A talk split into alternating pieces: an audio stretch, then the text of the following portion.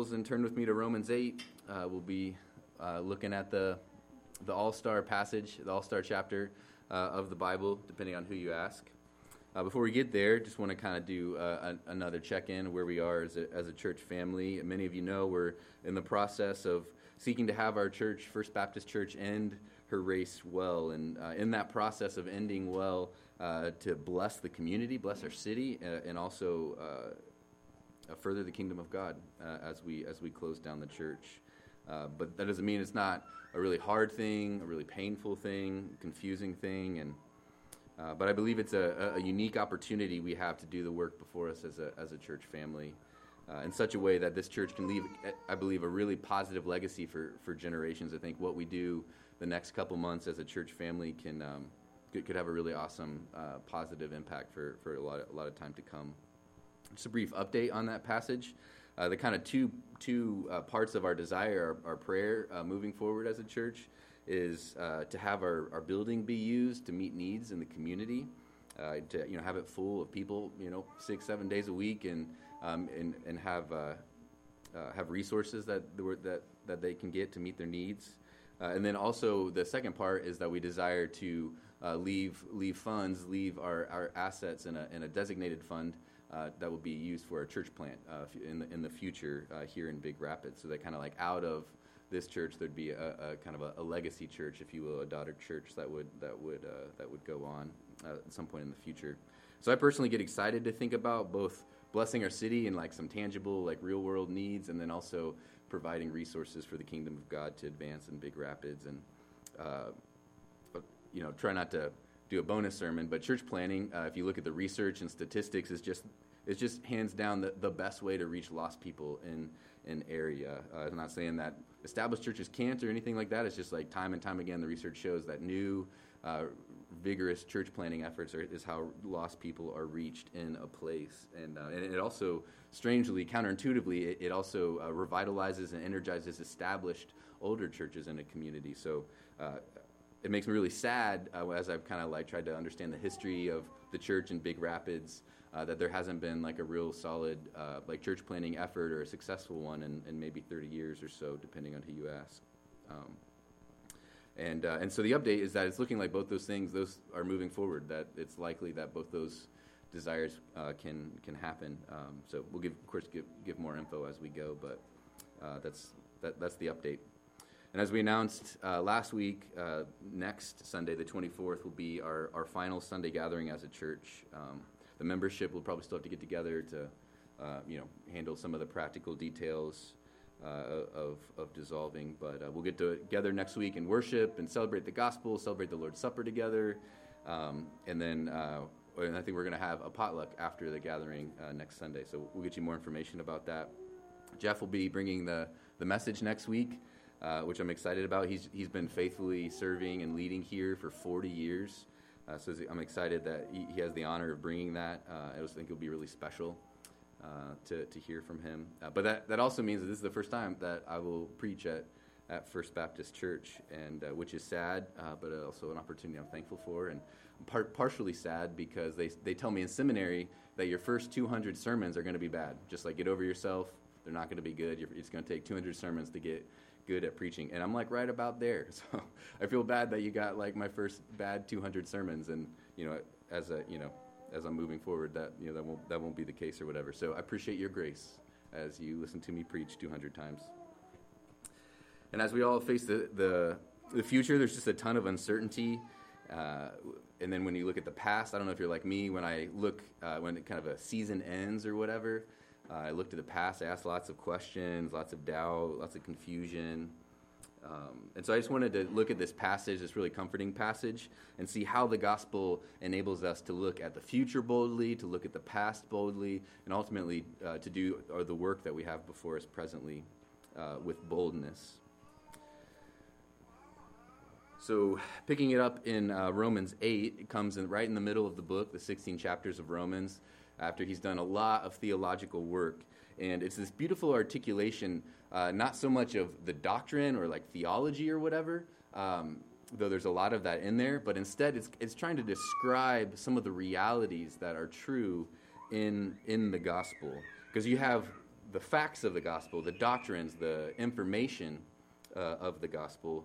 Uh, but then you also have the like reality that these truths, these facts, actually uh, bring about. So like if you got an email that said, "Hey, you just inherited a billion dollars," like that's a fact. That's like an information, you know. But then that's going to dramatically change how you live your life, like how how you you experience reality. Because the gospel isn't ultimately uh, just information for our brain boxes, like facts that we put in our brain, and like that's it. Uh, ultimately, the gospel is for those facts to bring us into a new reality that transforms all of our lives our sexuality, and our money, and our time, and our relationships, and our work, and everything. And, and so that's what, that's what Paul, I think, is trying to get at a little bit in Romans 8. Like, what, what is the reality for, for uh, available to us for those of us who, who uh, believe the gospel and seek to follow Jesus? So we're going to pick it up in verse 28, Romans 8, verse 28. And we know that in all things God works for the good of those who love him, who have been called according to his purpose. For those God foreknew, he also predestined to be conformed to the likeness of his Son, that he might be the firstborn among many brothers. And those he predestined, he also called. Those he called, he also justified. Those he justified, he also glorified. What then shall we say in response to this? Stop there. What can we say in response to this? To this certainty in which we are saved, that the God of the universe is in the business of taking sinful, rebellious people who were hostile to him, uh, Paul says earlier in the book, and through Christ is going to conform us to the image of Jesus uh, alongside the, and glorify us alongside the King of the universe. What can we say to this? Paul is all jacked up, uh, is all excited as he launches into five questions. And what we're going to look at going forward is five questions to which there's just no answer. Like there, there's no there's no response. John Stott, uh, classic uh, biblical scholar, um, the 20th century, says explains the, the passage like this. Paul hurls these questions into space, as it were, in a spirit of bold defiance. He challenges anybody and everybody in heaven, earth, or hell to answer them and deny the truth which they contain. But there is no answer, for no one and nothing can harm the people whom God has foreknown, predestined, called, justified, and glorified. So, in these five questions we're going to look at, we see that God, through the gospel of Jesus Christ, our risen Lord, gives us the only way that we can look at the past, present, and future boldly. We're going to look at them out of order, though. We'll start with the future. Look at the rest of uh, verse 31. If God is for us, who can be against us? This brings us to the future. Our first point, if you're filling in the blanks, is we can face the future boldly because God is for us. So, part of my story, how I'm wired, uh, and how I experience life uh, is is that there's this underlying sense, which is a lie. There's an underlying like lie that frames a lot of how I experience the world, which is that everything's against me. The whole world is against me. Like yesterday, I put on some pants, and I noticed that they still had stains from when I spilled butter on them. And I was like, ah, my pants are stained. And then in taking, trying to like change pants, I like banged my knee on a drawer, and I was just like, ah, I was so mad. I wanted to like rip the countertop off. Uh, it, you know, and it's like you know that just happens. That's just life or whatever. But it feels like personal, like everything is against me. But here we we see that God is for us. Paul says, if God is for us, who can be against us? If he were to just ask the question, who can be against us? We'd be like, uh, a lot of people, Paul. That's a really long list. But he qualifies it with God being for us. And this changes everything, how we experience everything else. And it also doesn't mean, if we take Paul's theology in light of everything else that he's written, that God is for everybody. Uh, there's lots of scary places where we see God being very much against certain people. Uh, one place uh, that's just been like mind blowing to consider is, is from Leviticus 26. Listen to this. This is God speaking. But if you will not listen to me and will not do these commandments, if you spurn my statutes, and if your soul abhors my rules, so that you do not do all my commandments, but break my covenant, then I will do this to you. I will visit you with panic, with wasting disease and fever that consume the eyes and make the heart ache. You shall sow your seed in vain, for your enemies shall eat it. I will set my face against you, and you shall be struck down before your enemies. Those who hate you shall rule over you, and you shall flee when none pursues you. So we see that God isn't for everybody. Like there's there's some, something that had to happen to make it make us move from being in that place, Leviticus 26, to where we are in Romans 8. People who refuse to listen to God, who want to do what seems right to them and not submit to God's way, uh, God's not for that. God's not for those people. And all of us, apart from Jesus, we rebel against God. And I just like, side note, this is for free. Uh, I was so I'm so struck by the bodily consequences of rebellion against God. Like in that passage, it was like it was like a panic and a wasting disease that affects the eyes and, and heartache and stuff like that. That like it's not just a soul thing that happens when we rebel against God, but we bear our rebellion against God in our bodies. And, and the beauty of our passage today shows us that for those, those who have been foreknown by God, predestined, called, justified, and glorified, that God is for us. This is the scandal. It's like reading that passage in Leviticus shows us the incredible scandal of the gospel, where we move from wasting disease to being beloved children. Now, Martin Luther said that in, in the incarnation, in the fact that God took on flesh in the person of Jesus, uh, that, that we see that God isn't against us. Like he came, he draws near, interacts with us on our terms. But there's a, there's, there's a difference between not being against something and actually being for something. Like there's a lot of things that you know that are out there that I'm not against, like uh, Greenville, North Carolina. Never been there. It's just a place on earth. Keep doing its thing. Or the trombone. Like I've never played it or listened to it much. I think it's funny when they do the like womp womp womp. You know, they do the womp sound, but like I don't I don't like cheer for Greenville, North Carolina, or like advocate you know for trombone players or something like that. I'm just like I'm not against them, but but I'm also not really for them.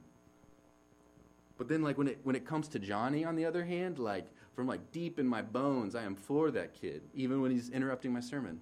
Um, I love that kid, and he's been sick this past week, uh, which has just been a weird experience because he's not been himself, and he's been a mess and fussy and not not sleeping and stuff, and just like how my heart responds to this precious little boy who's just like so out of it and and miserable. It just comes from a deep place of wanting to be there with him in his suffering. Like I want to I want to hold him and comfort him and be there in like the mess and like it's like a delight to wipe his goofy nose. He, he there's a time early, he was up early, so I'm at the desk reading my Bible and I set him in his chair and he got his little picture Bible and uh, and I'm just kind of journaling and reading, and then he goes, "Uh oh, uh oh," and I look over, and he had kind of like coughed or sneezed, and it was just like, I'm not going to describe it to you, but it, it needed like maybe three or four tissues to kind of handle, and and it's like a delight to be the one that he tells, "Uh oh," and the delight to be the one to grab grab the tissues. So what we see is not only in the, we see in the incarnation that God is not against us, but then we see in Jesus' resurrection that God is for us. That we move from panic and wasting disease uh, to the God of the universe, set, and the God of the universe setting his face against us to a good, good Father who delights in us and wants to be with us in our goopy noses.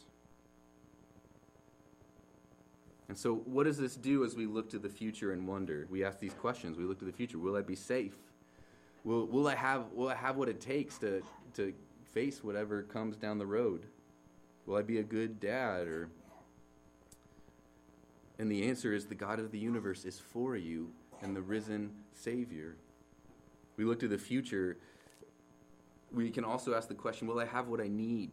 Will I be left alone, lacking, lacking the stuff that I need for life? And that's the next question that Paul asks in verse 32. We look to the future and wonder if we'll have the resources we need. He says, He who did not spare his own son, but gave him up for us all, how will he not also, along with him, graciously give us all things. What did it take for God to be for us as a father? It took his only begotten son. And so we can look at the cross and see that not only is God for us, but God is not stingy. God is generous. How many of our fears and anxieties uh, as we look at the future, they come from a, from a mentality of lack, like a scarcity mentality mentality of resources are tight, I have to rein it in. It's hard to find a job, and what if my car breaks down, or you know whatever, and um, I won't have enough. I'm not enough. And I think a lot of us face a lot of uncertainty as our church prepares to close. And you know, of course, Camille and I are in a huge vortex of, of trying to figure out lots of uncertain practical things about what's next for us. Um, But the truth of the gospel uh, comes into play as we look at the future, because along with his own son, won't God surely give us all we need? We can look at the future and laugh, like Proverbs 31 describes, or Jesus says, uh, we don't need to worry about our lives because our Father knows what we need in the risen Christ. We see that he's undeniably generous. So, what do we do with those emotions when we feel lack, when we feel that uncertainty?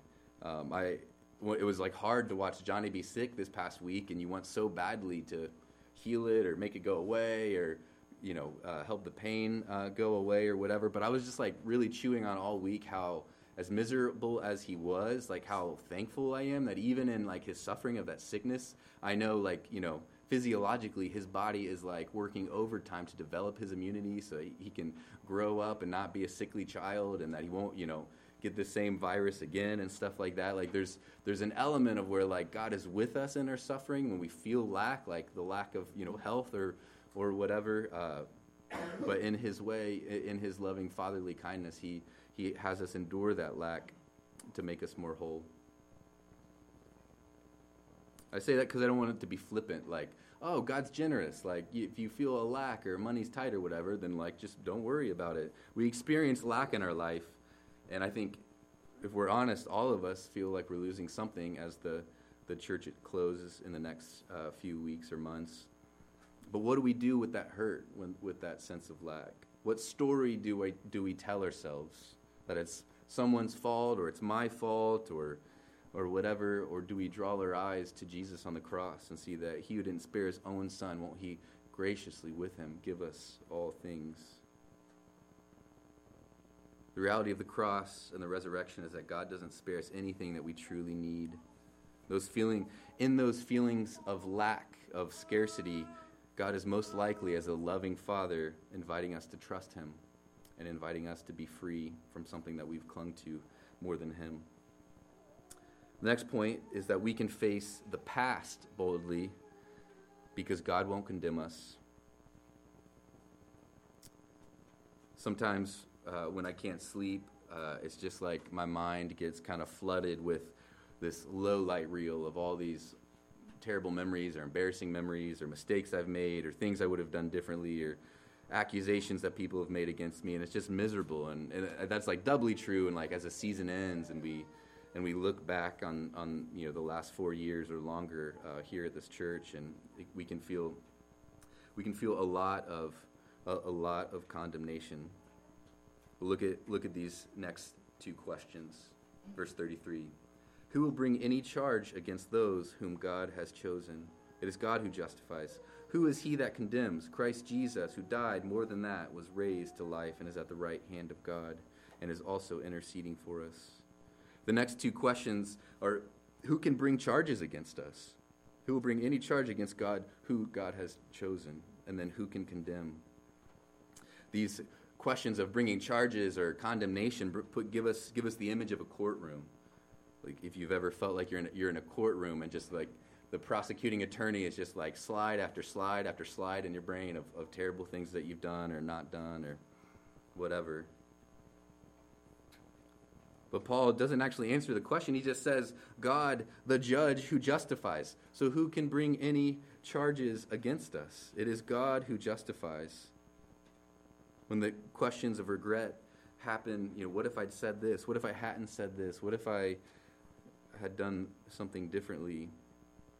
Paul says, who can, who can bring those charges against you? Because the judge, the only one who could actually bring charges against us, has justified us in Christ. He's made us in- innocent by paying the penalty uh, for our sin.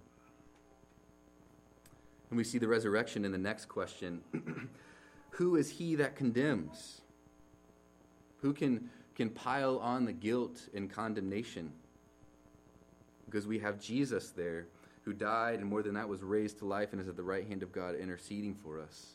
And so, in our picture of a courtroom where you have the judge on the, on the stand or uh, up on his tall chair, I don't know what it's called, bench, that's what it's called. And he's up on the bench, and then we have the defendant's table, and we have the prosecute, prosecution's table. We have a new person there, and it's Jesus.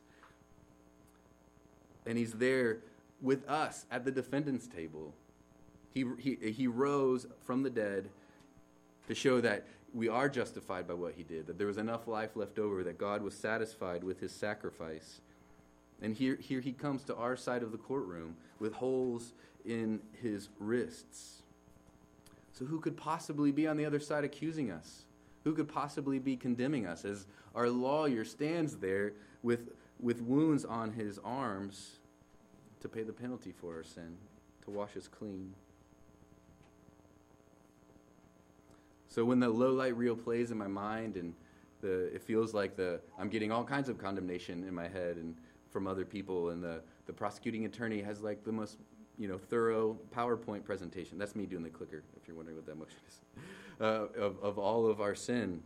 Uh, what that shows shows me it, it makes me face my resistance to grace. Like the, the good news, the beauty of the risen King of the world uh, standing and interceding for me, pierced for me for my sin, and saying to me, and you are in me, and there's no condemnation, there's no accusations. And in, in my unbelief, I'm like, nah, I think I got to do better. I think I'm just going to beat myself up about this and, and try to like not need grace anymore. What I, what I find, and this is horrifying to admit, is that like on some level, as much as I love grace, I want to not need it. Like I, uh, I want to resist falling into the arms of the Father who, who, like in the story of the prodigal son, is like is there with open arms, waiting to wrap them around me. So I don't know where you're at as you reflect on your time in First Baptist and what if we got on our knees and confessed our unbelief in grace or our resistance to grace and just picture, just spend time meditating on the fact that our risen Savior is, is with us. He's for us to the point where He's with us at the defendant's table, interceding for us.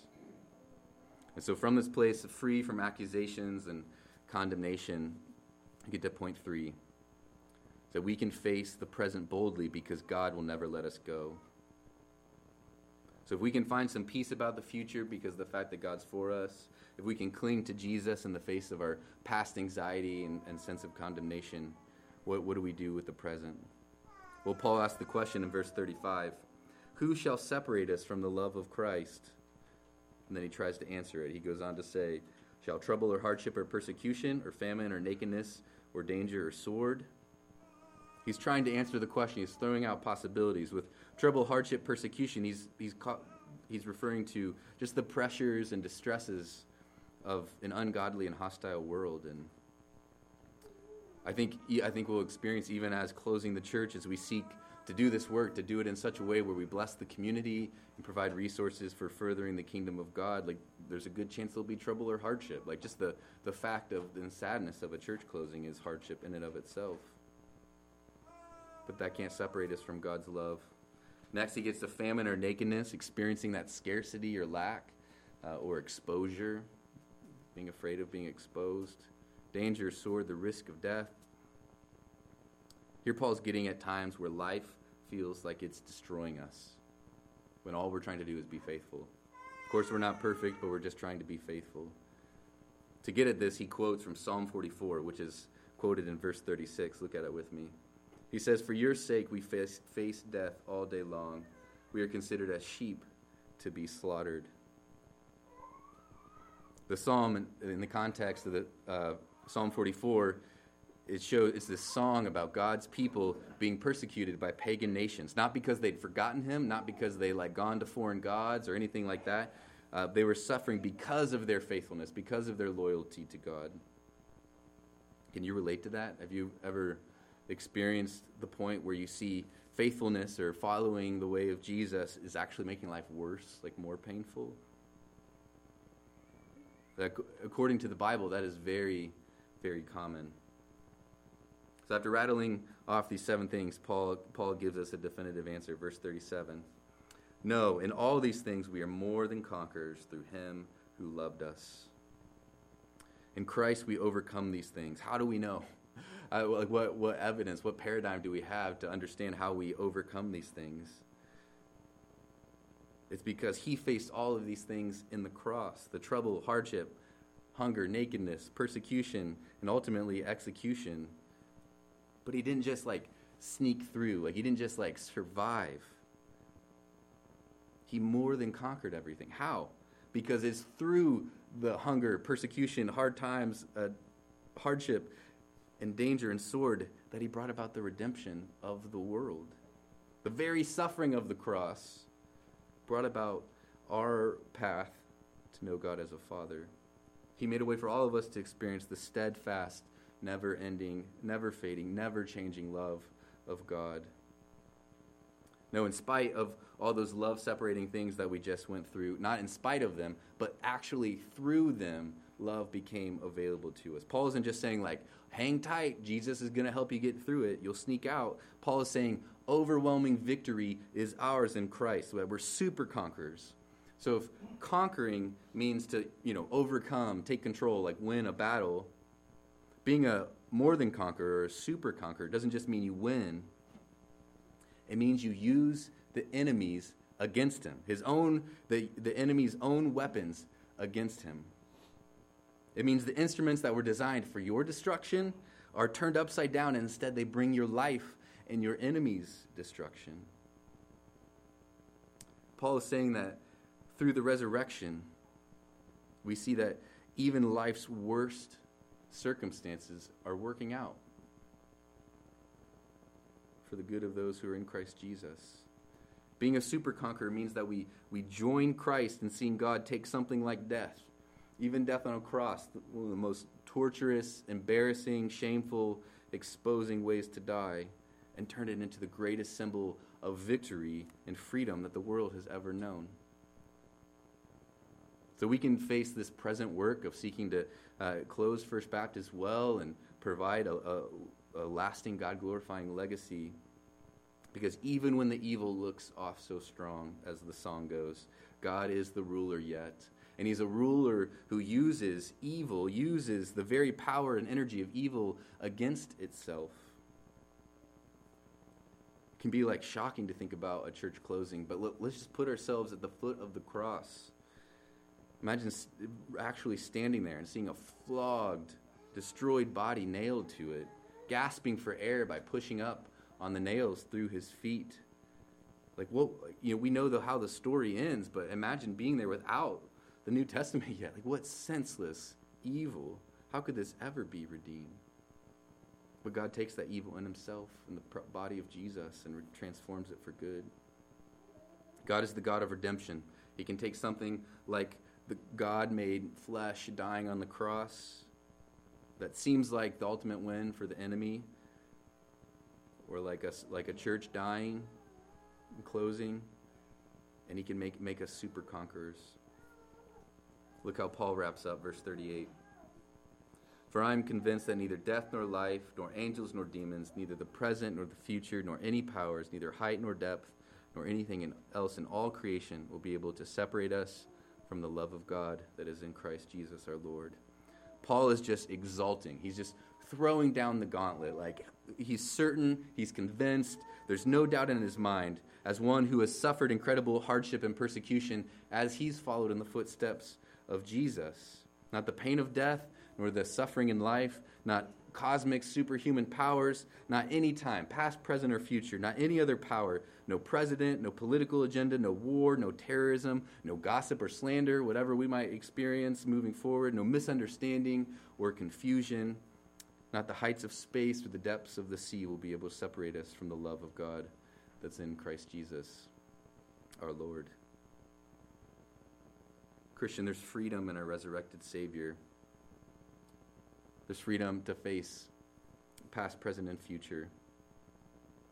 Face it with a rooted boldness, rooted in, in the love that we have for us in Christ. Let's turn our eyes from unbelief. Let's experience the grace of acknowledging our unbelief, confessing it to God and to one another, and and pray the Holy Spirit draws us deeper into the reality that we are more than conquerors because God can take our, our very fear, our very anxiety, our very sense of being overwhelmed and being weak and draw us from that into his unstoppable love that we can be strong in our weakness. Let me pray.